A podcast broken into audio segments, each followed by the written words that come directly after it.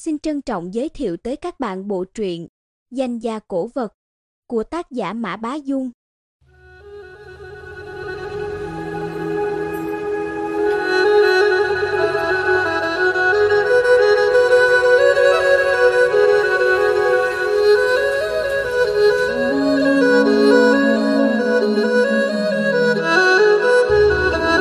Chương 2: Manh mũi trong tranh sơn dầu. Câu chuyện quỷ cốc tử xuống núi là thế này. Chuyện này bắt nguồn từ bình thoại thời Nguyên Xuân Thu hậu tập, nhạc nghị lập mưu làm tề mất nước, nước tề và nước yên đánh nhau, nước tề cử tôn tẩn cầm quân, dọc đường thế như trẻ tre, đánh cho tướng nước yên là nhạc nghị thua tơi tả. Nhạc nghị không biết làm sao, bèn mời thầy mình là Hoàng Bá Dương giúp bày trận, vây khốn tôn tẩn. Đại phu Đông Tề là Tô Đại đích thân đến núi Vân Mộng, mời thầy của Tôn Tẩn là quỷ cốc tử ra tay giúp đỡ. Bấy giờ quỷ cốc tử mới đi xe xuống núi cứu học trò. Đồ gốm trước thời nguyên ít khi thấy trang trí bằng điển tích lịch sử. Bình thoại tạp kịch rất phổ biến trong dân gian vào thời nguyên. Rất nhiều nhân vật lịch sử từ đó mà bắt đầu đi vào lòng người. Các tác phẩm cùng loại hình cũng ngày một nhiều lên. Trước kia tôi từng nghe Dược Bất Nhiên nói, vẽ tích cổ là khó nhất trong số các hình thức trang trí đồ gốm xứ ví như hoa văn bát bảo, hạt tròn, sen chung gốc, ly uống mình, đều có khuôn mẫu cố định, không cần động não nhiều. Dù là tranh nhân vật kiểu hai cụ ngắm trăng, năm chàng thi đổ, bầy trẻ nô đùa, đều có mẫu sẵn, chỉ việc vẽ theo. Riêng những tích lịch sử là cái nào biết cái nấy. Văn Vương tìm người hiền bố cục một kiểu, ba lần ghé lều tranh lại bố cục kiểu khác, không thể trùng lập. Thử thách đặt ra với người vẽ là phải nắm vững từng chi tiết về nhân vật và đồ vật, đồng thời phải xây dựng được bố cục tổng thể, thậm chí còn cần phát huy trí tưởng tượng nữa. Khó nhất là họ không phải tác nghiệp trên giấy, mà là trên đồ gốm sứ. Sứ thanh hoa thuộc dạng vẽ dưới men, chỉ cần hơi sơ sẩy, để vấy ra mấy giọt men, hoặc chỗ nào đó tráng men quá dày, sau khi nung bị biến dạng thì cả bức tranh sẽ hỏng hết. Thế nên những chai lọ vẽ hình nhân vật lưu truyền đến ngày nay đều là hàng tinh tuyển. Nếu được thợ khéo vẽ giá không dưới trăm nghìn tệ, lão từ làm một loạt hàng giả thế này, hẳn là định đánh một mẻ lớn đây. Bàn về giám định đồ gốm, tôi chỉ thuộc dạng võ vẽ vỡ lòng. Trong qua mười mấy chiếc chóe sứ quỷ cốc tử xuống núi này cũng chẳng thấy sơ hở lô lộ. Nếu lấy một chiếc ra bảo tôi xem, có lẽ khả năng phân biệt thật giả chỉ 50, 50, chẳng khác gì đoán mò. Dược bất thị tuy xuất thân huyền môn, nhưng không hoạt động trong ngành này, e rằng kiến thức chuyên môn còn chẳng bằng tôi. Anh ta câu mày như vậy, hẳn là vì một nguyên nhân khác. Tôi huyết dược bất thị, rốt cuộc là sao? Dược bất thị không đáp, chỉ xoa cầm nhìn chằm chằm mấy chóe sứ thanh hoa nọ, gần như dán mắt vào.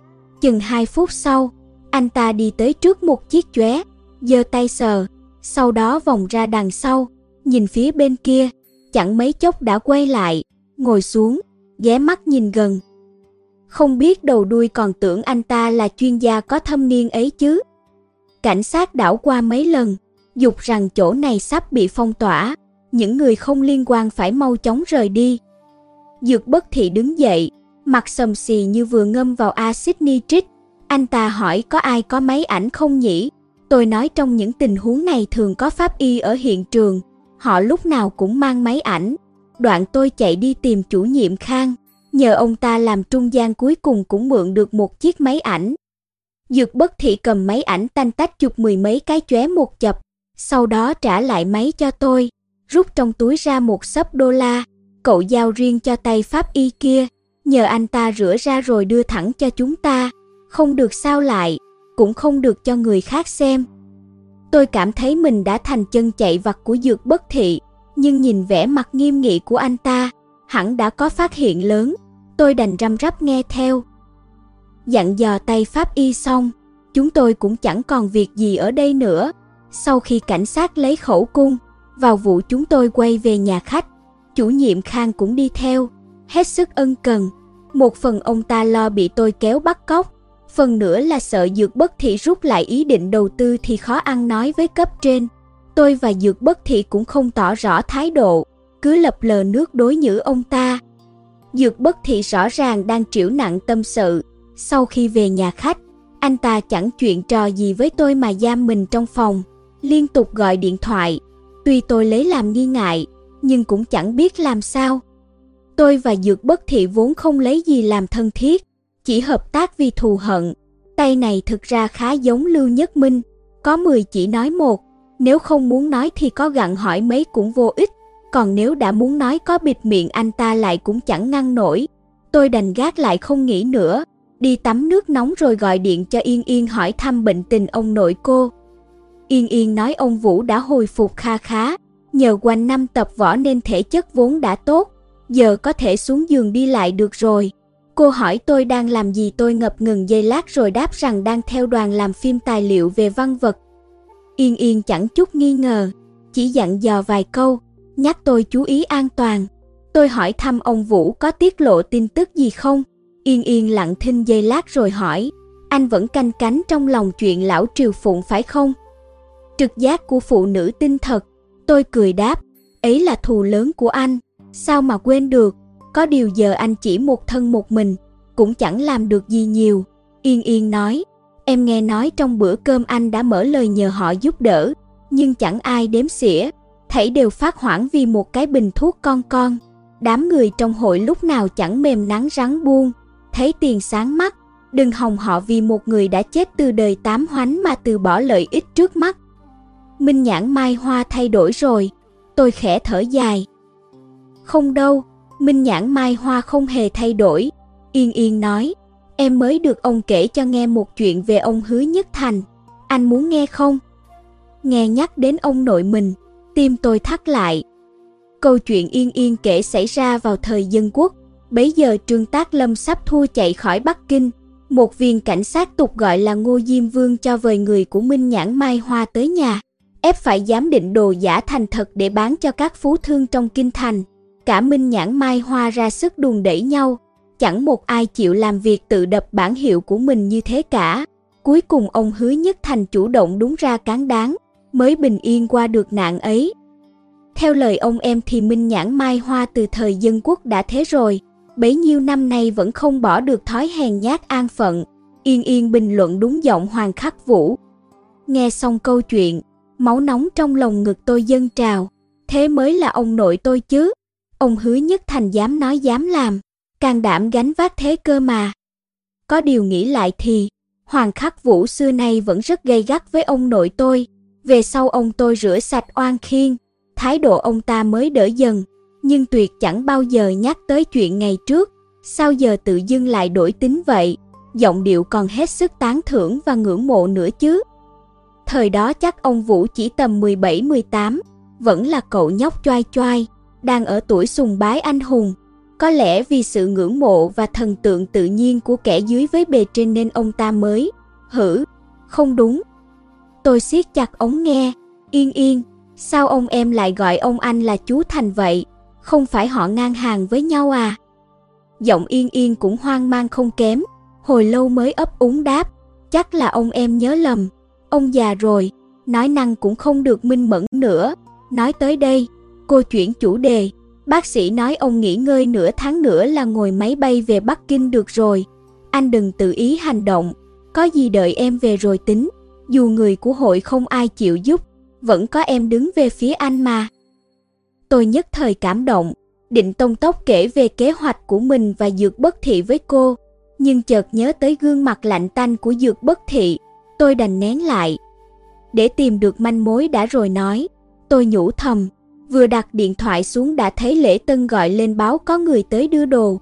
Tôi xuống xem, ra là tay pháp y chúng tôi nhờ vả ban ngày. Tiền bạc động lòng người, có cả nắm đô la sặc sỡ mở đường. Tay pháp y kia trở về làm thêm giờ một lát, mấy tiếng sau đã rửa ảnh xong. Tôi mở phong bì ra xem, thấy có mười mấy tấm ảnh, trông rất nét, còn cả cuộn phim đi kèm, do tôi đã dặn kỹ. Tôi tiễn tay Pháp Y ra về rồi ôm phong bì ảnh lên tầng, gõ cửa phòng dược bất thị. Dược bất thị mở cửa, thấy sắp ảnh trong tay tôi thì sáng mắt lên. Anh ta nhường đường cho tôi vào rồi chẳng nói năng gì, vùi đầu lật xem mấy tấm ảnh. Một lúc lâu sau, anh ta mới ngẩng phát lên, thở hắt ra một hơi dài.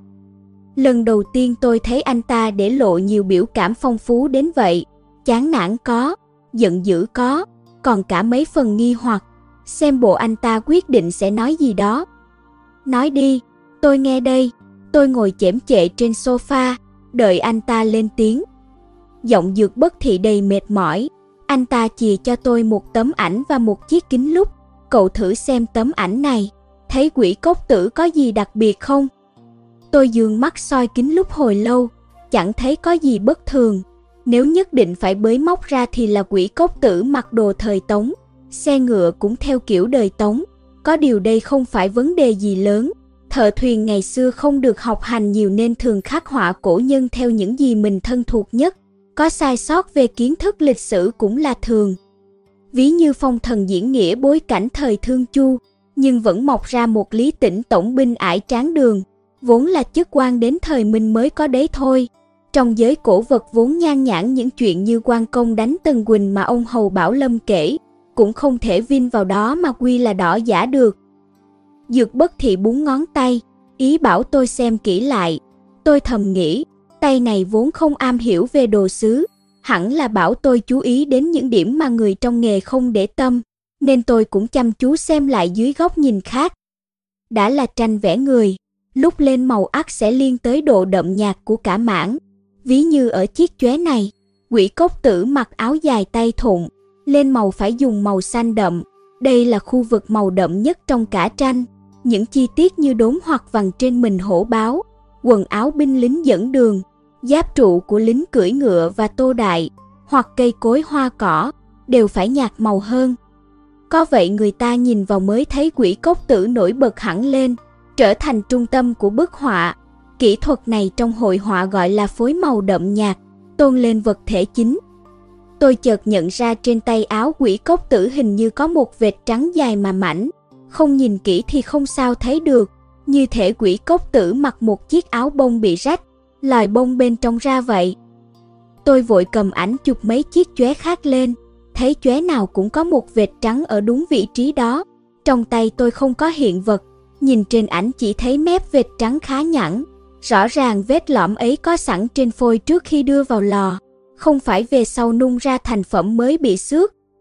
Nói cách khác, vệt trắng này nhất định không phải do sơ ý lỡ tay, mà khi sản xuất với số lượng lớn đã cố tình làm như vậy, mỗi chiếc chóe đều phải nghiêm ngặt tuân theo một tiêu chuẩn nhất định. Đây có lẽ là sơ hở, nhưng nó có ý nghĩa gì? Chúng tôi đã biết những thứ này là giả rồi mà. Dược bất thị lên tiếng, mười mấy chiếc chóe quỷ cốc tử xuống núi này dĩ nhiên là giả, nhưng từ vệt trắng này có thể đoán chắc, chúng được mô phỏng theo một nguyên bản, một món hàng chuẩn. Nghe vậy, tôi sực tỉnh, xưa nay đồ giả không tồn tại độc lập được, hình dạng của chúng chắc chắn phải phỏng theo một món đồ thật nào đó. Thế nên dân chơi cổ vật có câu rằng, vạn giả quy thật, một vạn món đồ giả, truy đến ngọn ngành đều bắt nguồn từ một món đồ thật. Hiện giờ trong giới còn có một thuật ngữ chuyên môn, gọi là hàng chuẩn, có nghĩa là lấy một món đồ thật làm tiêu chuẩn cho tất cả các vật phẩm đồng loại cùng thời. Nếu đào được món khác thì sẽ dựa trên món hàng chuẩn kia để đoán định thật giả. Rõ ràng ở đâu đó trên đòi này vẫn tồn tại một chiếc chóe quỷ cốc tử xuống núi thật.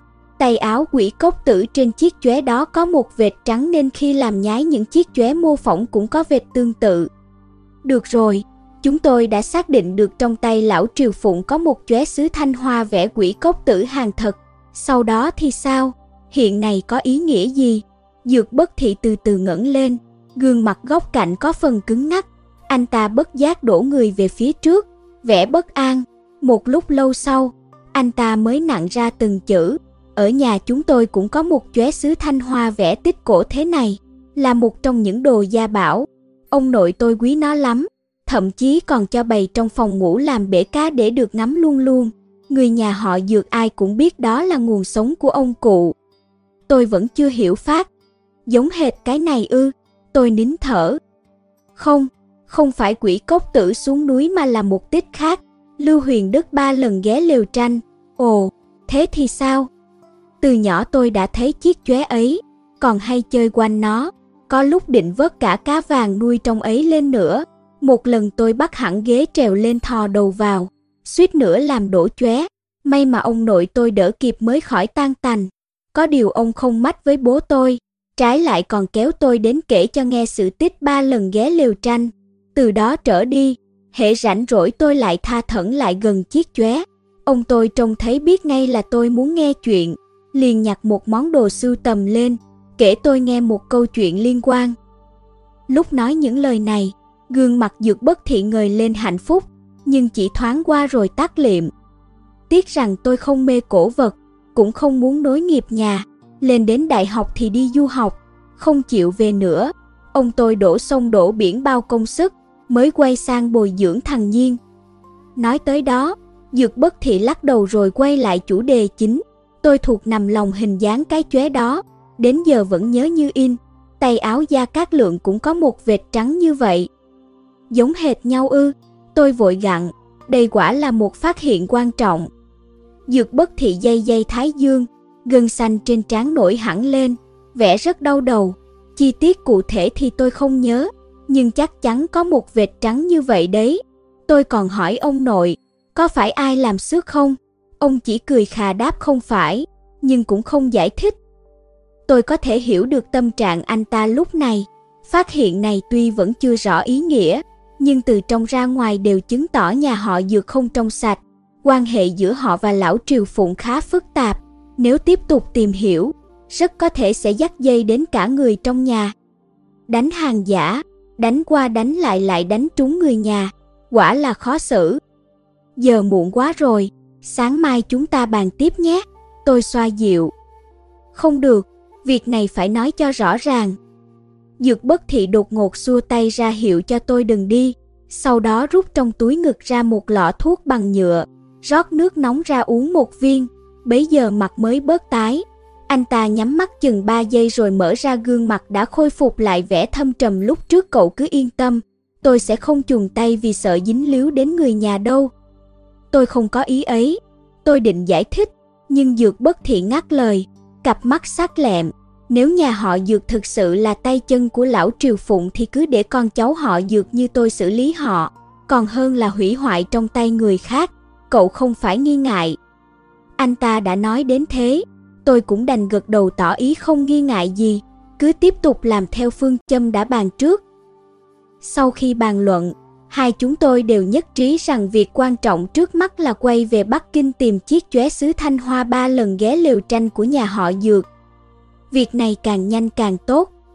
Bởi lão Triều Phụng chẳng bao lâu sẽ hay tin xưởng làm giả của lão từ đã sập. Chúng tôi ở vệ huy đã gặp gỡ rất nhiều người. Lão ta muốn xác định thân phận thực của chúng tôi cũng chẳng có gì khó. Thế nên hai chúng tôi thống nhất ngay ngày mai sẽ quay về. Trước khi về phòng, Tôi thấy dược bất thị ngồi trên sofa, hai tay đang lại trước bụng, mặt hơi đanh. Lọ thuốc bằng nhựa trắng kia vẫn đặt trên bàn, nhãn viết một hàng chữ tiếng Anh dài. Tôi hoàn toàn không đọc được. Tôi lo lắng hỏi, anh, không sao chứ? Dược bất thị lạnh lùng đáp, không liên quan tới cậu. Tôi bực bội vặn lại, sức khỏe của anh liên quan mật thiết tới việc hợp tác tiếp theo của chúng ta. Sao lại nói là không liên quan tới tôi được? Câu hỏi này khiến Dược Bất Thị lặng đi giây lát. Anh ta cất bình thuốc vào túi rồi đẩy lại gọng kính. Mệt mỏi đáp, cậu nguyện này, có một việc tôi phải nói rõ với cậu. Việc gì? Tôi bắt tay với cậu là để tóm lão Triều Phụng. Nếu buộc phải hy sinh cậu để đạt được mục đích, tôi sẽ không mảy may do dự. Dược bất thị nghiêm trang giơ một ngón tay lên, ngừng giây lát rồi nói tiếp. Tôi mong rằng cậu cũng vậy. Tôi nhìn vào mắt anh ta, nghĩ ngợi giây lát rồi gật đầu, chậm rãi mà kiên quyết. Hai anh em nhà này tính tình quả là khác nhau trời vực, dược bất nhiên lúc nào cũng nhẫn nhơ, trong khi ông anh lúc nào cũng căng thẳng, mọi chuyện đều im ỉm giấu trong lòng. Dĩ nhiên, đối với tôi thì đây là việc tốt, giờ tôi đã hoàn toàn không còn ảo giác dược bất nhiên đang ở bên cạnh mình nữa. Sáng sớm hôm sau, chúng tôi lên chiếc Mercedes-Benz của Dược Bất Thị chạy thẳng về Bắc Kinh chủ nhiệm Khang hay tin chạy đến, hết phân bua lại xin lỗi, nhất quyết không cho chúng tôi đi. Dược bất thì hạ kính xe xuống, lạnh lùng nói vọng ra, Nếu ông có lòng thì săn sóc cho Lưu Chấn Vũ tử tế, nợ đã vay thì lo mà trả trước đi, bằng không quả báo ập tới không tránh được đâu. Chủ nhiệm Khang sửng sốt, bất giác lùi lại mấy bước, không dám sáng gần nữa. Dược bất thị đóng cửa kính, hờ hững bảo tài xế, lái xe đi. Tôi nhìn ra phía sau, thấy chủ nhiệm Khang thẫn thờ đứng chôn chân tại chỗ, như thất hồn lạc phách năm xưa nhất định ông ta cũng đóng một vai trò quan trọng trong việc lão tư lừa gạt Lưu Chấn Vũ. Pháp luật không định tội được ông ta thì để chúng tôi cho ông ta một bài học vậy. Đây gọi là tà không thắng chính, bất luận đám làm đồ giả càng rỡ hung hăng tới đâu, trong thâm tâm chúng vẫn biết việc mình làm là không phải, kẻ ra sức cầu trời khấn Phật, kẻ lại vung tiền làm từ thiện, đều xuất phát từ nỗi sợ hãi gặp quả báo, muốn tìm cách cân bằng công tội. Thâm tâm chủ nhiệm Khang hẳn cũng ấy nấy về việc ấy, lần này coi như cho ông ta cơ hội bù đắp vậy. Lòng kính sợ trước cái thực là giới hạn trong sâu thẳm lương tâm mỗi người. Có giới hạn ấy, dù hàng giả nhiều tới đâu cũng không thể ác được hàng thật. Nhưng nếu kẻ làm hàng giả bước qua giới hạn này, sẽ trở thành một con quái vật vô cùng đáng sợ. Tôi chợt nghĩ, lão Triều Phụng liệu có phải là một ma vương không bao giờ kiên dè hay ấy nấy không? Vậy lão chủ động ra mặt hẹn gặp tôi là vì dây dứt lương tâm muốn sám hối hay còn mưu đồ gì khác? Trên xe có tài xế nên chúng tôi cũng chẳng chuyện trò gì được. Tôi nhìn ra cửa sổ, thẫn thờ nghĩ ngợi miên man, dược bất thị nhíu mày xem ảnh, hai vai cứng đờ, cơ lưng căng ra, lúc nào cũng trong trạng thái căng thẳng cao độ, không sao thả lỏng ra được. Ba đời nhà tôi đối địch với lão Triều Phụng cũng chẳng căng thẳng đến thế. Từ Vệ Huy đến Bắc Kinh chừng 600 cây số, đường không dễ đi cho lắm. Chúng tôi chạy xe mất một ngày, trời tối mới đến nội thành. Sắp vào thành phố, tôi chợt nghĩ tới một vấn đề. Chúng tôi vẫn giữ kín hành tung với Minh Nhãn Mai Hoa. Nếu thình lình sộc vào nhà họ dược thế này, há chẳng tự bại lộ sao? Dược bất thị nói, chúng ta đến biệt thự nhà họ dược, chỗ ông tôi ở khi trước, ông thích yên tĩnh nên con cháu không mấy ai ở đó. Sau khi ông mất, nơi đó vẫn bỏ không. Tôi sực nhớ, hóa ra là chỗ đó. Lúc giải quyết vụ án đầu Phật, tôi từng tới căn nhà ở phía đông thành nọ, nói chuyện với Dược Lai. Ông ta còn nhắc tôi phía sau Minh Nhãn Mai Hoa có một bàn tay hắc ám, dặn tôi phải cẩn thận. Nếu không nhờ ông ta nhắc nhở, e rằng tôi cũng chẳng đi được đến ngày hôm nay. Ôi, ai mà ngờ về sau chuyện lại ra nông nổi ấy. Chẳng mấy chốc xe chúng tôi đã đến biệt thự nhà họ Dược, căn nhà vẫn tao nhã như vậy, hiền đèn ngói biết, cũng coi như hiếm thấy ở Bắc Kinh hiện giờ. Tiếc rằng cảnh còn người mất, chủ nhân đã qua đời, để lại vườn không nhà trống, cửa chống trộn khóa trái, chứng tỏ nơi này đã lâu không có người ở. Kể cũng lạ, rất dễ nhận ra một gian nhà bỏ không đã lâu hay vẫn có người ở, cũng như chỉ thoáng trông đã phân biệt được đồ vật ở trong mộ cổ nghìn năm không ai chạm tới với đồ thường được người sử dụng. Cái gọi là hơi người nhìn không thấy, sờ không được, khoa học cũng không sao giải thích, nhưng chúng ta lại có thể cảm nhận được, gian nhà này vẫn còn hơi người, chỉ là cực kỳ mong manh. Xem ra sau khi ông Dược Lai mất cũng chẳng còn ai lai vãng nơi đây nữa, hơi người tản mát, trong nhà cũng lạnh lẽo hẳn. Dược bất thị đứng trước cổng, thẫn thờ ngẩng lên nhìn căn nhà lầu. Tôi cứ ngỡ dược bất thị sẽ cảm khái một hồi, nhưng anh ta chỉ nhìn hơn chục giây rồi thôi. Anh ta luôn kiềm chế, lần nào cũng cố kìm nén cảm xúc. Việc này cần ý chí cực mạnh, tôi không làm nổi. Bên cạnh chợt vang lên tiếng bước chân, tôi quay sang nhìn, hóa ra là Phương Chấn. Phương Chấn đi từ bên kia đường lại, lờ đi như không thấy chúng tôi, tiến thẳng đến trước cửa, rút ra một chùm chìa khóa ném xuống đất rồi lại lùi vào bóng tối cạnh bờ tường. Xem ra dược bất thị không tiện ra mặt nên đã thông qua phương chấn để lấy chìa khóa. Tôi đang định lên tiếng chào thì phương chấn đã giơ tay. Tôi chỉ đi ngang qua, không hề thấy hai người, cũng chưa từng vào nhà đâu đấy. Đoạn giơ tay nhìn đồng hồ, các cậu có 30 phút. Phương chấn là công an, nên cũng chỉ có thể giúp đỡ đến mức này thôi. Việc không thể chậm trễ, Chúng tôi nhặt chùm chìa khóa dưới đất lên, mở cửa chống trộn, bước vào sân. Trong sân tối om, chỉ lờ mờ trông thấy dưới cửa sổ có một bể cá đắp hòn giả sơn lởm chởm, tiếc rằng nước trong bể đã cạn khô từ lâu, dăm ba gốc tùng sừng sững trong bóng tối, cành nhánh không được cắt tỉa vương ra tu tủa, trông như ma quỷ. Trong nhà có điện, nhưng sợ bị phát hiện nên chúng tôi không dám bật, mỗi người rút ra một cây đèn pin, rón rén dò dẫm bước vào cửa chính. Ở sảnh có một đoạn khá hẹp, ánh đèn pin loang loáng khó mà rọi hết được các ngóc ngách, chỉ thấy rõ vách thạch cao trên trần và hai bên. Nói thật, đi qua lối vào chật chội thế này cảm giác cứ như bước vào hầm mộ vậy. Qua khỏi sảnh cửa là phòng khách, tầm nhìn thoáng đãng hẳn, mắt chúng tôi bắt đầu quen với bóng tối, có thể thấy rõ cách bài trí bên trong. Nơi này bày biện rất đơn giản, với phong cách Trung Hoa làm chủ đạo, đồ đạc bằng gỗ trắc, cửa sổ và lan can chạm trổ, bình phong trúc, đôn tròn theo, còn cả một giá sách ngất nghẽo bằng gỗ thịt. Sau khi ông Dược Lai mất, không ai động vào đồ đạc trong phòng nên thứ nào vẫn ở nguyên chỗ nấy. Dược bất thị thuộc nằm lòng đường lối trong nhà, thoang thoát dẫn tôi băng qua phòng khách, đi thẳng lên tầng 2. Cầu thang gỗ dẫn lên tầng được làm theo kiểu xoắn ốc, vừa đặt chân lên đã kêu cót két, khiến tôi có cảm giác như nửa đêm đi thám hiểm nhà ma vậy.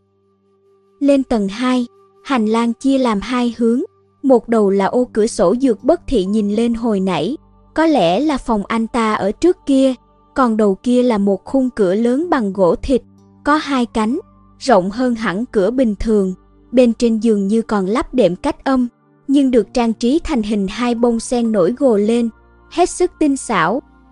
Dược bất thị cho tôi biết ông nội anh ta thích rộng rãi nên cửa rã cũng làm rộng hơn hẳn bình thường, nhìn thoáng đãng dễ chịu.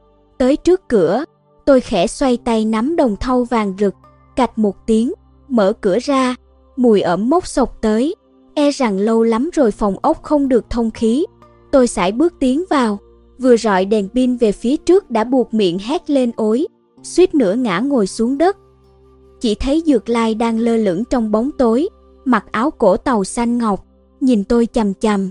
Tôi không ngờ lại xảy ra hiện tượng tâm linh siêu nhiên thế này, lẽ nào đây là nhà ma? Dược bất thị giữ lấy vai tôi từ phía sau, bực bội gắt, cậu nhìn kỹ lại đi, trên đời làm gì có ma. Nhưng kia chẳng phải ông anh ư. Tôi vẫn chưa hết hoảng hồn. Dược bất thị vặn đèn pin lên nấc sáng nhất rọi tới. Bấy giờ tôi mới nhận ra trước mặt mình không phải dược lai hiện hồn mà là một bức tranh sơn dầu cực lớn. Bức chân dung bán thân nọ treo ngay đối diện cửa ra vào. Dược lai mặc áo cổ tàu, tủm tỉm cười ngồi trên đôn tròn theo khổng tước song sư, tay cầm chén sứ thanh hoa chân cao, đang từ tốn nhâm nhi. Trước mặt ông ta là án thư bằng gỗ trắc, trên đặt một thủy trì hình móng ngựa men thiên thanh. Trên cành cây cạnh đó treo lọ dế vàng da lương hoa văn sóng nước và cây cỏ. Sau lưng là gian nhà tranh, đằng xa có khe sâu cổ thụ, hạt vút tầng mây, trông rõ ra dáng ẩn sĩ núi rừng. Tranh sơn dầu tả thực lại khắc họa được ý cảnh như tranh thủy mặc, đủ thấy họa sĩ khá tài hoa. Nhưng vấn đề là, ông cụ Dược Lai tự luyến đến đâu mà lại treo một bức tranh sơn dầu cỡ đại của mình trong phòng thế này chứ? Dược bất thị giải thích, cậu không biết đấy thôi. Thời trẻ ông tôi thuộc dạng lêu lỏng chơi bời, tứ đổ tường chẳng thiếu ngón gì, đến hút hít cũng không từ. Sau này có tuổi mới dần bớt lại, nhưng trong cốt cách vẫn không bỏ được tính ăn chơi. Cũng chỉ có ông mới dám cho người vẽ chân dung sơn dầu thôi. Đoạn anh ta rọi thẳng đèn pin vào mặt ông nội mình trên tường, đăm đăm ngắm nhìn hồi lâu. Ông nội trong tranh và cháu trai ngoài đời thực cứ thế chăm chú nhìn nhau. Cả căn phòng chợt lặng phát, tôi cũng không dục giả, bởi hiểu được tâm trạng anh ta. Người vẽ bức tranh này là bạn tôi, bấy giờ tôi đang ở nước ngoài, không về được, bèn nhờ bạn vẽ chân dung cho ông, coi như quà mừng thọ. Cả nhà phản đối kịch liệt, cho là gỡ, chỉ có ông vô cùng vui vẻ, còn gọi điện khen ngợi, hỏi tôi bao giờ thì về. Nói ra thì, đây cũng là lần đầu tôi được thấy. Anh ta không nói hết câu, nhưng tôi hiểu ý, tranh còn đây mà người trong tranh còn đâu. Xin lỗi cậu, làm mất thời gian rồi. Dược bất thị tạm cất đi thái độ kiêu ngạo, đưa tay xoa mặt, rồi lập tức lấy lại giọng điệu bình thản, tìm thôi. gian phòng ngủ này rất rộng, phải hơn 30 mét vuông, bên ngoài còn một ban công biệt lập. Chúng tôi rọi đèn pin khắp trong ngoài phòng, thấy rất nhiều món đồ bài trí, chỉ không có chóe sứ thanh hoa vẽ tích ba lần ghé lều tranh. Chiếc chóe nọ khá to, cao gần 30 phân, vòng bụng cũng phải hơn 20 phân, khó mà bỏ sót được. Không có, không có. Mỗi người chúng tôi lại tự kiểm tra một lượt rồi rầu rĩ báo cáo. Tôi hỏi, hay là người nhà anh bưng đi rồi? Dược bất thị quét đèn pin một vòng, nghi hoặc đáp, chắc không phải đâu, mấy món quý giá của ông tôi vẫn ở cả đây mà. Vừa rồi tôi cũng thấy căn phòng này như một kho tàng gốm sứ, trên bệ cửa sổ, cạnh giường, cửa ban công, trên giá sách, đâu đâu cũng thấy bày đồ gốm sứ, trên giá là đĩa sứ định chạm hoa, bên cạnh là chậu rửa bút bằng sứ thanh hoa hoa văn long phượng, bình tròn vẽ hoa sen liền cành đặt trên bệ cửa sổ. Trên bàn gỗ chân quỳ thời Minh bày bát vẽ rồng vờn mây hai màu xanh vàng và lọ dế mẫu đơn liền cành. Góc tường còn đặt một cái lư hoa vòn hai tay ba chân. Thôi thì đủ loại, có bát có đĩa, có lư có chén. Tôi không hiểu nhiều về đồ gốm sứ, không thể chỉ ra xuất xứ những thứ này, nhưng là một người chơi cổ vật, tôi có linh cảm mọi vật ở đây đều có lai lịch. Có lẽ đây là những món đồ sưu tầm mà sinh thời dược lai thích nhất, nên mới bày trong phòng ngủ để tiện thưởng ngoạn. Nếu người nhà dọn dẹp, không lý nào chỉ động tới một món. Còn nếu gặp quân trộm cắp thì càng không thể bỏ qua những chén trà lọ bát, lại đi chôn một chiếc chóe to. Dược bất thị kết luận, xem ra tôi phải đi hỏi người nhà xem cái chóe đâu mất rồi, hôm nay chúng ta tới đây thôi vậy. Đã toàn rút lui, chợt nghe dưới nhà có tiếng động, chúng tôi giật bắn mình, dược bất thị đi đến bên cửa sổ, ló đầu ra nhìn rồi ruột vào, gây rồi, người nhà tôi đến, chắc là bác hai dược hữu quan và anh họ tôi, chẳng hiểu sao họ lại tự nhiên kéo đến đây nữa. Tôi nhớ ra hôm tụ họp hai người này cũng có mặt, nhưng chẳng nói lời nào. Gây quá, lúc chúng ta đi vào không khóa cửa thì phải, tôi vỗ đùi kêu. Chúng tôi không sợ bị quy là kẻ trộn, nhưng gặp nhau thế này sẽ lộ chuyện tôi bắt tay với dược bất thị mất. Dược bất thị trái lại ra hiệu cho tôi cứ yên tâm, không cần lo lắng. Chúng tôi dòm từ ban công tầng 2 xuống, thấy bác hai và anh họ dược bất thị đứng trước cửa chống trộn, song không hề tri hô có trộn mà loay hoay móc chìa khóa ra mở cửa đi vào. Xem ra sau khi chúng tôi vào nhà, Phương Chấn đã khóa cửa lại, tay này tâm tư kín kẽ, lúc nào cũng im im hành động. Nào, sang phòng bên kia đi, Dược bất thị bảo tôi, bấy giờ tôi mới nhớ ra tầng 2 tổng cộng có hai phòng, đối diện với phòng ngủ của ông Dược Lai còn một phòng nữa. Chúng tôi rón rén đi sang, khẽ đẩy cửa, thấy không khóa, bèn lách người vào trong. Vừa khép cửa lại đã nghe thấy công tắc đèn dưới nhà kêu đánh tách, rồi có tiếng chân bước lên cầu thang. Khác hẳn phòng ngủ bên kia, căn phòng chúng tôi nấp chỉ là phòng dành cho khách thông thường, kê một chiếc giường đôi và bàn trang điểm, ngoài ra không còn gì khác. Nếu hai người kia sộc vào, chúng tôi cũng chẳng biết trốn vào đâu. May sao tiếng bước chân dừng ngay ở hành lang tầng 2, trước là bật đèn, sau đó giọng một thanh niên vang lên, thế này có ổn không bố? Một giọng khác đáp ngay, có gì không ổn, chỉ mượn mấy hôm bày biện cho đẹp thôi, có phải cũng luôn đem bán đâu. Nhưng xin thời ông nội chẳng đã dặn không được động vào đồ trong phòng ngủ ư.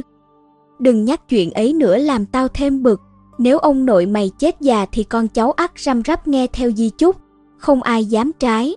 Nhưng mày cũng biết ông mày chết thế nào rồi đấy còn liên lụy làm cả nhà họ dược không cất được mặt lên nữa. Ông già đã để lại bao nhiêu phiền phức, còn khư khư độc chiếm những thứ này, định bắt cả nhà hít khí dời mà sống à. Giọng nọ đầy oán trách. Anh họ dược bất thị không hó hé gì nữa, trong khi bố anh ta vẫn cầu nhau không ngớt lời. Huống hồ tao có phải người đầu tiên mượn đâu, để người ngoài mượn mà không cho tao mượn à. Đoạn họ đi tới trước cửa phòng ngủ, xoay tay nắm, mở cửa ra, dược hữu quan có vẻ ngập ngừng không muốn vào, mày vào lấy đi, nhớ lấy cái lọ để vàng gia lương thôi, đừng động vào những thứ khác, kẻo sau này khó ăn khó nói. Ông con vân dạ rồi bước vào phòng ngủ, chẳng mấy chốc lại trở ra, ông bố kiểm tra cái lọ, tặc lưỡi trầm trồ, mày lại đây xem mà học này, Món này nhỏ mà có vỏ, có thủ bút của tử ngọc, toàn thế giới chẳng được mấy cái đâu. Có thứ này bày trong tiệm, bảo đảm bọn nhà quê kia cứng họng. Ông con lấy làm băng khoăn, vừa rồi con nhìn quanh thấy trong phòng ông nhiều đồ lắm, hàng thượng hạng phải đến 7-8 món, những thứ còn lại tuy cũng tốt, nhưng so ra thì không bằng. Ví như chiếc đĩa gốm định chạm hoa kia, cũng không quá đặc biệt. Ông bố khinh khỉnh, ai biết đâu đấy, ông già hay nhớ chuyện xưa, có lẽ là kỷ vật gì đó nên ông ấy mới giữ lại. Đoạn ông ta lại dục, cất vào túi mau, đừng để vỡ, nhanh nhanh mà đi thôi. Hai bố con họ vừa nói vừa đi về phía cầu thang, thình lình anh họ dược bất thì hỏi, phòng đối diện là gì thế? Liệu bên trong có gì không? Vừa nói vừa cầm lấy tay nắm cửa định vặn mở. Tôi và dược bất thị căng thẳng nhìn nhau, không dám thở mạnh. Bố anh ta đáp, đằng ấy là phòng cho khách, khi nào có khách đến mới dùng thôi, bên trong chẳng có gì đâu. Nghe vậy, anh chàng ồ một tiếng rồi buông tay nắm ra. Mau đi thôi, nơi này nhiều âm khí, không nên ở lâu. Dược hữu quan dục. Hai người lục tục xuống tầng, rồi lần lượt tắt đèn.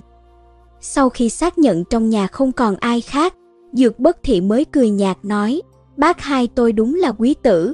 Ông ấy có biệt hiệu là dùi sắt, bất luận chuyện gì cũng nghĩ ra được trăm phương nghìn kế để đục lấy chút lợi ích. Chúng tôi mở cửa phòng, đi ra hành lang. Qua cuộc trò chuyện vừa rồi có thể thấy, lúc sinh thời Dược Lai đã lập di chúc, dặn con cháu không được động đến những đồ đạc trong phòng. Nhưng sau khi ông ta bất ngờ tự sát, người trong nhà bắt đầu rụt rịch dòm ngó. Trước hai bố con nhà này, đã có người ghé đây mượn đồ rồi, rất có khả năng còn mượn đúng chiếc chóe thanh hoa ba lần ghé lều tranh mà chúng tôi muốn tìm nữa. Dược bất thị giải thích, giờ cậu đã hiểu vì sao tôi không tin người trong minh nhãn mai hoa chưa? Họ làm ra những chuyện như thế, tôi cũng chẳng ngạc nhiên.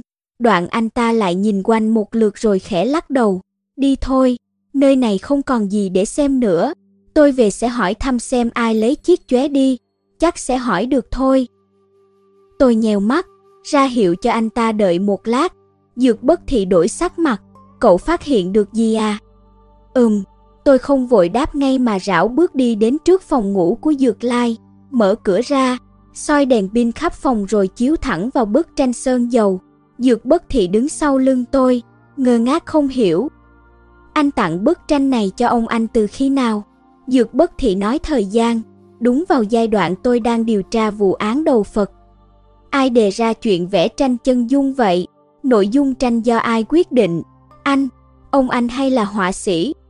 Tôi làm gì có thời gian, chỉ bảo họa sĩ trực tiếp liên hệ với ông tôi, hai người họ bàn bạc với nhau. Giờ anh còn liên lạc với họa sĩ đó không? Dược bất thị đáp cục lũng, còn, có điều mặt anh ta thoáng vẻ lúng túng, may mà trong bóng tối nên không thấy rõ lắm. Tôi thầm khoan khoái trong lòng, nghĩ bụng đến lượt anh bối rối rồi đây, bèn rọi đèn pin hướng lên. Anh có nhớ vừa rồi bác anh nói gì không? Ông Dược Lai hay nhớ chuyện xưa, nên trong phòng này có những đồ không đáng mấy tiền, chỉ được giữ lại vì là kỷ vật. Đầu óc Dược bất thị rất nhanh nhạy, chẳng để tôi lên mặt lâu, anh ta đã ngẩng phát đầu nhìn sang bức tranh. Trong bức họa ngoài Dược Lai ra, còn có bốn thứ, hơn nữa nguyên mẫu đều ở trong phòng này đôn theo khổng tước song sư, chén con gà chân cao bằng sứ thanh hoa, thủy trì móng ngựa men thiên thanh, lọ dế vàng da lương vẽ sóng vờn và hoa cỏ. Trong phòng nhiều đồ như vậy, sao chỉ chọn bốn món này để vẽ? Còn một vấn đề nữa là, bức tranh được vẽ vào đúng khoảng thời gian xảy ra vụ án đầu Phật. Bấy giờ Dược Lai đã tiếp xúc với lão Triều Phụng và bị lão uy hiếp. Ông ta lấy đâu ra tâm trạng chơi tranh sơn dầu, Vậy ông ta cho người vẽ bức sơn dầu này, phải chăng còn có dụng ý khác? Cần biết rằng, Dược Lai bị lão Triều Phụng ép tự sát, rất nhiều bí mật lúc sinh thời ông ta không thể thổ lộ, chưa chừng sẽ nghĩ cách ghi lại cho người có lòng tìm hiểu, nhưng lão Triều Phụng thế lực tay trời, nhất định sẽ ra tay xóa sạch những dấu tích ông ta để lại, nếu muốn lưu lại tin tức, ắt Dược Lai phải tìm một cách vô cùng kín đáo, Thế nên lúc sinh thời ông ta đã lập di chúc, không cho con cháu động chạm vào đồ đạc trong phòng ngủ. Thực ra đây là kế tung hỏa mù, khiến lão Triều Phụng tập trung chú ý vào đồ đạc trong phòng. Còn manh mối thật sự, Dược Lai lại gửi gắm vào bức tranh sơn dầu. Tôi đoán những món đồ gốm sứ xuất hiện trong bức tranh này chứa đựng thông tin mà Dược Lai muốn truyền đạt. Vì sao ông ta lại cố tình chọn tranh sơn dầu? Bởi đó là dạng tranh tả thực, có thể thể hiện rõ các chi tiết trên đồ gốm sứ hơn tranh thủy mặc chỉ tả ý. Giờ ông anh đã mất, chúng ta đành tìm họa sĩ kia để hỏi cho rõ thôi. Tôi thao thao trình bày phán đoán của mình rồi ngoái lại hỏi ý dược bất thị, nhưng vừa quay sang đã thấy mặt anh ta đỏ gay, hơi thở dồn dập, dường như bao cảm xúc mãnh liệt đang cuộn trào dưới làn da, chỉ chực xé toan gương mặt đổ bê tông kia. Tôi giật bắn mình, cứ ngỡ anh ta trúng tà hay phát bệnh, còn chưa kịp hỏi, dưới nhà đã vang lên tiếng đập cửa sắt rầm rầm, hẳn là Phương chấn nhắc chúng tôi sắp hết giờ. Nhìn lại dược bất thị, tôi thấy tâm trạng anh ta đã bình ổn khá nhiều. Anh ta quay lưng về phía tôi, dục tôi đi mau, giọng rất gấp gáp, như muốn che giấu gì đó. Tôi nghĩ có hỏi cũng vô ích, để lát nữa tính vậy. Cuối cùng, tôi liếc qua bức tranh rồi cùng dược bất thị trở ra. Chúng tôi trả chìa khóa lại cho Phương Chấn, hối hả lên xe rời khỏi. Về lý tôi vẫn đang thuộc diện đi công tác nên không thể về tứ hối trai, cũng chẳng thể ngủ nhờ nhà bạn bè được. Bắc Kinh rộng như vậy, không ngờ tôi lại chẳng có chỗ nào nương thân. Tôi hỏi dược bất thị ở đâu, anh ta trầm ngâm giây lát rồi nói giờ hẳn còn sớm, chúng ta đi tìm tác giả bức tranh kia đã. Tôi ngẩn người, sao phải vội thế? Nhìn đồng hồ đã gần 10 giờ tối rồi mà. Dược bất thị cũng chẳng giải thích, chỉ lầm bầm dặn địa chỉ. Tài xế gật gù rồi xoay vô lăng, quay đầu xe chạy thẳng. Xe chạy rất nhanh, ngoài cửa sổ lúc thì cao ốc sang sát, lúc lại biệt thự trải dài. Đêm tối như bưng, tôi không phân biệt nổi phương hướng. Quay đầu sang thấy dược bất thị nhìn chầm chầm phía trước, hai tay đang vào nhau trước bụng, ngón tay liên tục gõ nhẹ. Làm nghề buôn đồ cổ, kỹ năng quan trọng nhất là nhìn mặt đoán ý. Tôi kiếm sống bằng nghề này nên cũng có đôi chút kinh nghiệm. Bộ dạng dược bất thị hiện giờ gọi là tơ vò muôn mối, căng thẳng cực độ dẫn đến có những động tác vô thức. Ban đầu tôi cho rằng anh ta như vậy là vì bức tranh sơn dầu nọ, về sau mới biết là không phải. Ông Dược Lai giấu ám hiệu trong tranh sơn dầu, khiến Dược bất thị kích động, nhưng lúc này anh ta lại đang bồn chồn không yên, rõ ràng là căng thẳng trước sự việc sắp xảy đến. Tôi đoán già đoán non mãi không ra, đành nhắm nghiền mắt. Xe chạy chừng hơn 20 phút thì dừng lại. Tôi xuống xe nhìn quanh, không khỏi giật mình. Ô hay, đây chẳng phải vườn viên minh đó ư. Nói chính xác ra là một ngôi làng phía nam vườn viên minh, gọi là làng Phúc Duyên, ngay gần Phúc Hải. Ngôi làng này khá nổi tiếng ở Bắc Kinh, không phải vì cổ vật, mà vì các trào lưu mới. Mấy năm nay, những họa sĩ tiền vệ, ca sĩ tiên phong, nhà thơ đổi mới, hay tụ lại đây thuê phòng, dần dần hình thành một quần thể nhỏ. Những người này không chạy theo trào lưu, cũng chẳng giàu có gì, suốt ngày quanh quẩn trong làng sáng tác, trút hết nỗi lòng, tìm người thấu hiểu, tương tự như đám hippie phương Tây, nghe nói còn có cả dân hút sách. Tôi có gã bạn chơi rock and roll từng ở đây một thời gian, theo lời gã kể thì nơi này không ít kẻ điên, nhưng cũng chẳng thiếu thiên tài. Tôi đứng đầu làng nhìn vào trong, thấy đây là một ngôi làng ngoại ô hết sức bình thường, từng dãy nhà gạch có rào dậu bao quanh, bên đường chất đống những củi và gạch, dây điện chằng chéo đang xen như mạng nhện, nhưng những làng quê khác đến đêm là lặng phát, còn ở đây lại ồn ào như chợ vỡ. Hơn 10 giờ tối mà vẫn nghe thấy đàn đông vẳng tới tiếng đàn mandolin, đàn tây đánh trống thùng thùng, chưa kể tiếng hò hét ầm ĩ, chẳng biết là ca hát hay đánh nhau. Bóng người loang loáng, ánh đèn lập lòe, tưởng như nhà nào đó còn đang mở vũ hội quy mô nhỏ. Đợi mãi không thấy Dược Bất Thị xuống xe, tôi quay lại gõ vào cửa xe, Dược Bất Thị hạ cửa kính xuống, lúng túng nói, tôi cho địa chỉ, cậu tự vào nhé. Hả, bạn anh cơ mà, sao anh không vào? Bảo cậu đi thì cứ đi đi. Dược Bất Thị lại nâng kính xe lên, gương mặt lạnh băng từ từ bị tấm kính che khuất. Tôi nhún vai, đi với tay này mãi cũng thành quen, đành cầm địa chỉ vào làng, dò dẫm như quân Nhật mò đến một căn nhà. gõ cửa hồi lâu mới thấy một bà cụ ló đầu ra. Quân Thiên Hoàng không cướp lương, ấy chết nhầm.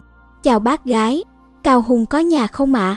Tôi suýt nữa cắn phải lưỡi, đi theo dược bất thị mãi, tôi cũng sắp thành dược bất nhiên rồi.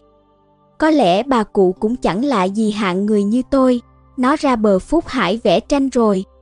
Bây giờ ấy ạ, à, tôi ngước lên nhìn trời, thấy tối đen như mực. Bà cụ ngó quanh rồi ghé lại gần thì thào, đồng chí mau đi tìm nó xem, còn bé Cao Hưng này hơn tuần nay tối nào cũng ra ngoài, nói là phải nhân lúc trời tối để vẽ tranh. Cậu bảo nghe có lọt tai không? Chắc nó mới gặp cú sốc nào rồi. Làng này toàn những đứa quái thai, được con bé ngoan như thế. Thấy bà cụ cứ nắm tay mình huyên thuyên mãi, tôi vội vã cáo từ, chạy thẳng đến Phúc Hải. Phúc Hải gọi là Hải, thực ra lại là một cái hồ, giờ thì đến hồ cũng chẳng giống nữa. Nó vốn gọi là Hồ Đông, tới thời ung chính mới mở rộng quy mô, đổi tên thành Phúc Hải, là hồ lớn nằm ở trung tâm ba khu vườn viên minh, mặt hồ cực rộng, bốn bề còn mười mấy đảo nhỏ vây quanh, cảnh sắc như tranh, là thắng cảnh nổi tiếng nhất vườn viên minh. Sau khi liên quân Anh, Pháp thiêu trụi vườn viên minh, nơi này cũng dần trở thành đầm lau lách và ruộng lúa, chẳng còn cảnh sắc khi trước nữa. Mãi tới những năm 80, khu vực này mới được tu sửa lại thành công viên di tích, có điều mặt hồ đã thu hẹp rất nhiều, những cảnh đẹp như thắng cảnh phương hồ, giao đài bồn đảo, chỉ còn trợ nền đá. Hôm nay nhiều mây, trăng lu, bên bờ Phúc Hải lại không có đèn đường, bốn bề tối om, chẳng một bóng người. Tôi dò dẫm từng bước, qua hết tường đổ đến vách siêu, tưởng như bất cứ chỗ nào cũng có thể là phim trường quay phim kinh dị. Từng nghe người già kể rằng Phúc Hải có ma, năm xưa khi liên quân Anh, Pháp đánh vào, đại thần trông coi vườn viên minh tên Văn Phong đã nhảy xuống Phúc Hải tự tử. Về sau thường có người trông thấy một bóng đen mặc quan phục triều thanh ướt sũng nước, hỏi hoàng thượng khi nào mới về. Tôi nhủ bụng, cô bạn này của dược bất thị không hiểu đầu óc làm sao mà đêm khuya còn mò ra đây. Sắp đến bờ Phúc Hải, mặt trăng mới thập thò ló ra, từ xa tôi trông thấy trên bờ đê thấp thoáng bóng một người đang cầm bút hí hoáy bên giá vẽ. Tối thế này cô ta vẽ vời kiểu gì? Tôi lại gần, ngửa cổ gọi to, Cao Hưng đấy à, dược bất thì bảo tôi đến tìm cô.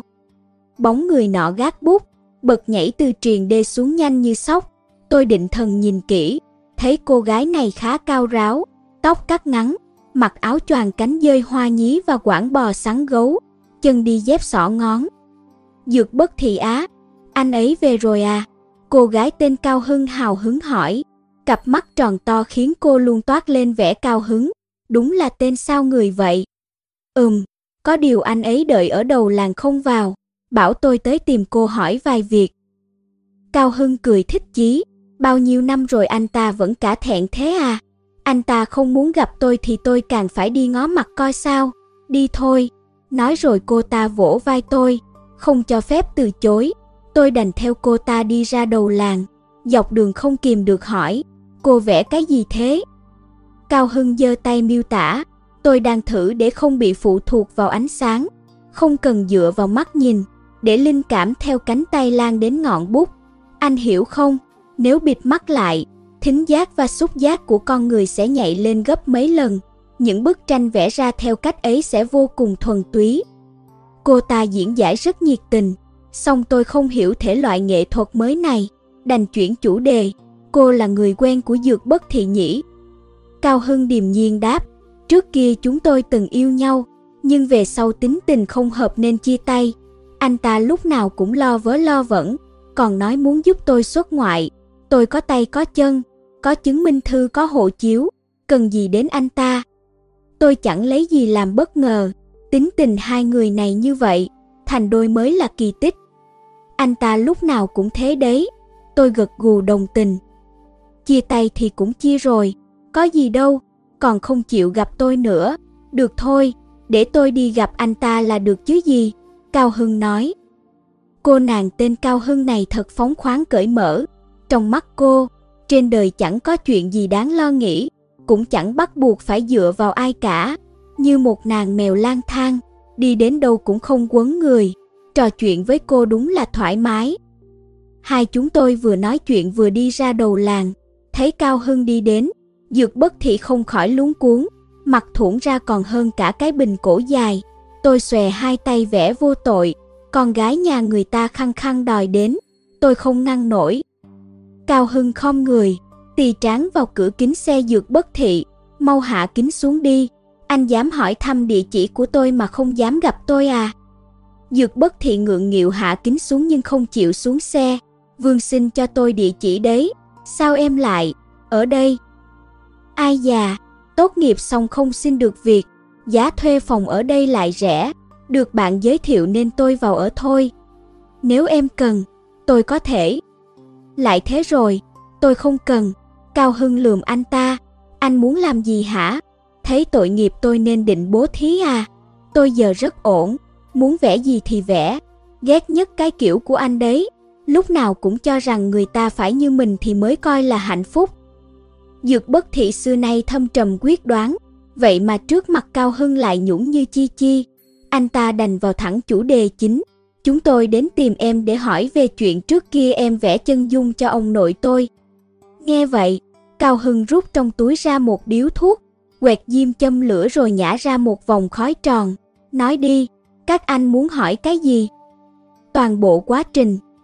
Lúc bấy giờ Cao Hưng chưa tốt nghiệp học viện mỹ thuật Trung ương, tuy đã chia tay dược bất thị nhưng cô vẫn vui vẻ nhận lời vẽ tranh. Theo lời cô thì hết tình còn nghĩa. Ông Dược Lai cũng rất mến cô nàng thẳng thắn cởi mở này. Cả già lẫn trẻ đều được tính không câu nệ. Ông cụ gọi cô là cháu dâu, cô nàng gọi ông là cụ khốt. Cao Hưng hỏi ông cụ muốn vẽ thế nào?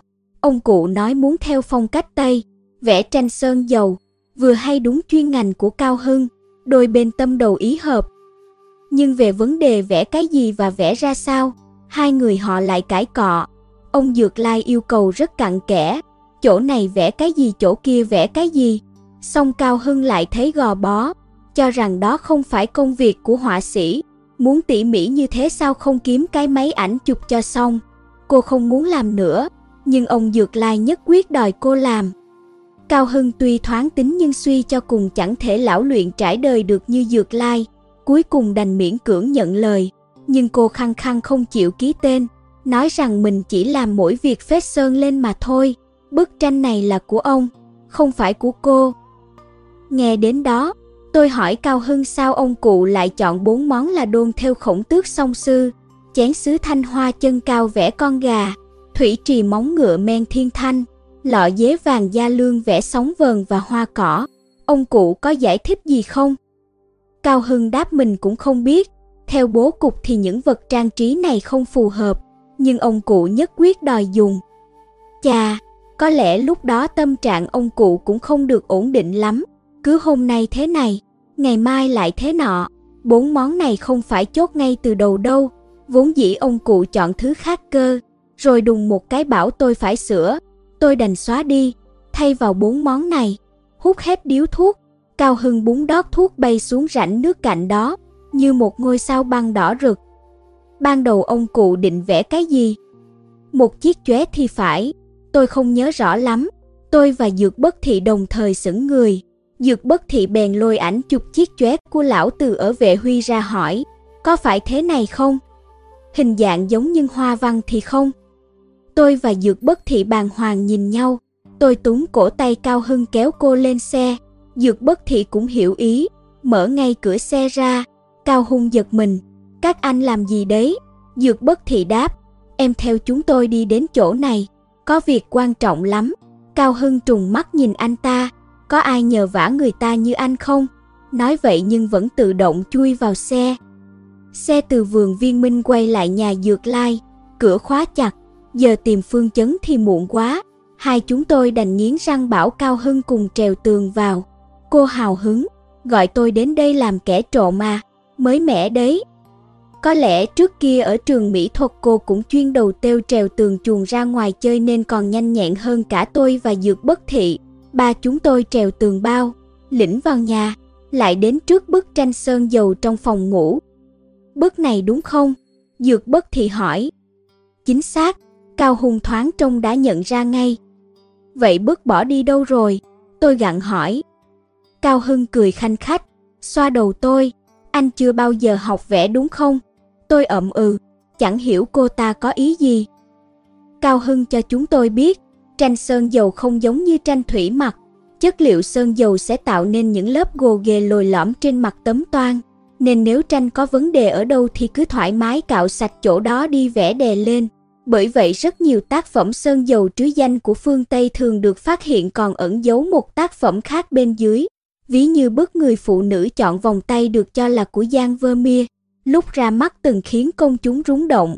Về sau qua kiểm tra X-quang, phát hiện đó là tranh đám làm giả vẽ chồng lên một bức tranh hỏng của họa sĩ. Vậy mà gần như qua mặt được tất cả các chuyên gia. Tôi say xưa lắng nghe, hóa ra từ xưa đến nay, dù là Trung Quốc hay ở đâu, mánh lới của bọn làm đồ giả cũng tựa tựa nhau. Chiêu đổi trắng thay đen này thực như đúc một khuôn với ngón lấy những mảnh đồng điếu từ thời cổ đem đúc lại của đám làm đồ giả Trung Quốc. Cao Hưng hỏi Dược Bất Thị, các anh muốn biết bức tranh ban đầu thế nào chứ gì? Chính xác. Cao Hưng nhảy phóc lên giường, rút dao cạo đem theo người ra, bắt đầu cạo tranh.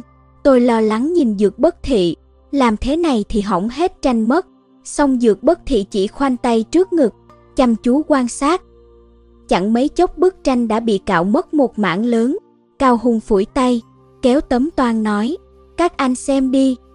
Chúng tôi ghé lại xem, phát hiện bên dưới bức họa quả nhiên còn ẩn dấu bí mật, từng mảng màu bị cạo ra, tư thế của ông Dược Lai cũng hoàn toàn thay đổi, không còn là dơ chén nhâm nhi nữa mà dựa người vào một chiếc chóe lớn, chính là chiếc chóe vẽ tích ba lần ghé liều tranh. Hai tay Dược Lai làm thành một tư thế rất lạ, mu bàn tay trái hướng lên trên, bốn ngón khung lại hướng xuống dưới, ngón cái đè lên ngón trỏ, ngón cái và ngón trỏ tay phải vươn ra trỏ vào chóe, tạo thành một chữ ngũ phi. Tôi và Dược Bất Thị sững sờ. Thế tay trái của Dược Lai, trước kia rất hay gặp ở các cửa tiệm cầm đồ. Ai cầm cố thứ gì, Triều Phụng ngồi quầy sẽ bỏ tiền vào mẹt hối. Tên sao nghĩa vậy? Cầm tiền từ mẹt hối lên thì không được hối hận nữa. Sau đó Triều Phụng sẽ dùng thế tay này, lật úp món đồ xuống kéo vào ngăn. Từ lúc ấy, món đồ cầm đã thuộc về cửa hiệu. Thế nên thế tay này gọi là móc Triều Phụng. Trong giới cổ vật cũng thường dùng nó để tỏ ý hoàn thành giao dịch, không được rút lại nữa. Thế tay phải lại càng rõ ràng hơn, trỏ vào chóe, tạo thành một chữ ngũ. Hai tay hợp lại, ý tứ rõ rành rành, mấu chốt để tóm được lão Triều Phụng nằm ở chiếc chóe này. Hơn nữa không chỉ có một cái, mà là năm cái.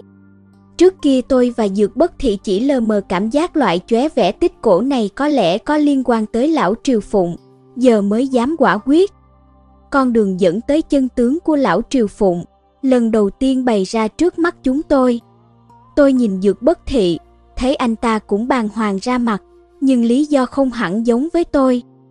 Dược Bất Thị nhìn sang Cao Hưng, vẻ nghiêm túc chưa từng thấy, lúc ông tôi đòi bổ sung thêm bốn món kia, có nói gì không?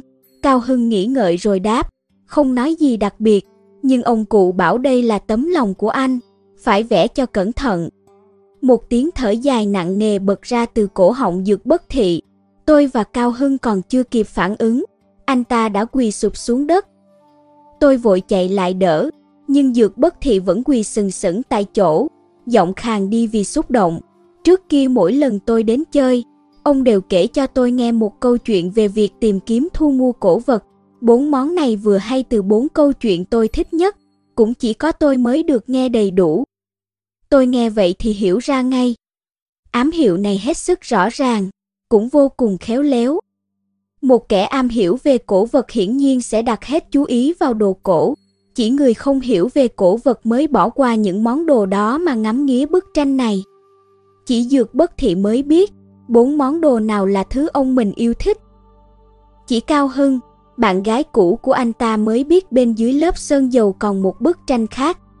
Dưới tầng tầng hạn chế, lớp lớp sắp đặt như vậy, chỉ mình dược bất thị mới có thể phát hiện ra bí ẩn trong bức họa, những kẻ khác hoàn toàn không có khả năng. Đây rõ ràng là một bản di chúc để lại cho riêng dược bất thị.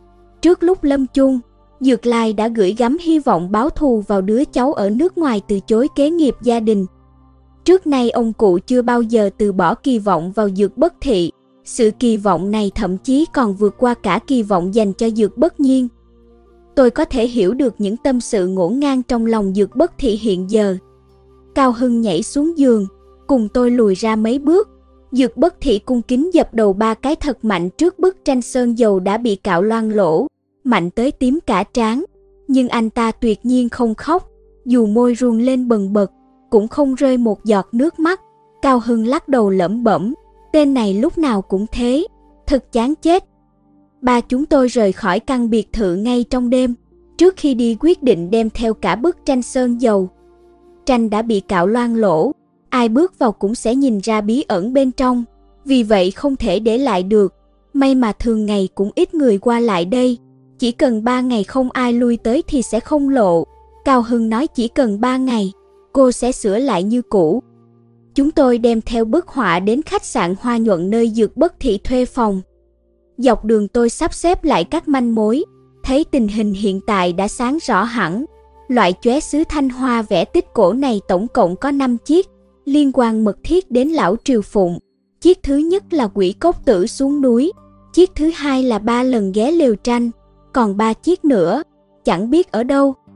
Trong năm chiếc chóe nhất định ẩn giấu một thứ gì đó giúp tôi lần ra chân tướng lão Triều Phụng. Chúng tôi vừa bước vào phòng, Dược bất thị đã ngồi phịch xuống sofa, móc lọ thuốc ra nuốt ngay một viên, mặt tái đi. Cao Hưng vỗ vai anh ta hỏi, bệnh của anh sang Mỹ vẫn chưa chữa khỏi sao? Đoạn đi đun cho anh ta ít nước nóng. Nước còn chưa sôi, Dược bất thị chợt lên tiếng ông nội từng kể cho tôi nghe chuyện về bốn món có vật kia. Tôi nghĩ có lẽ nên kể lại với cậu. Dược bất thị ngồi trên sofa, giọng mệt mỏi xong cặp mắt lại sáng rực, bùng bùng ý chí chiến đấu.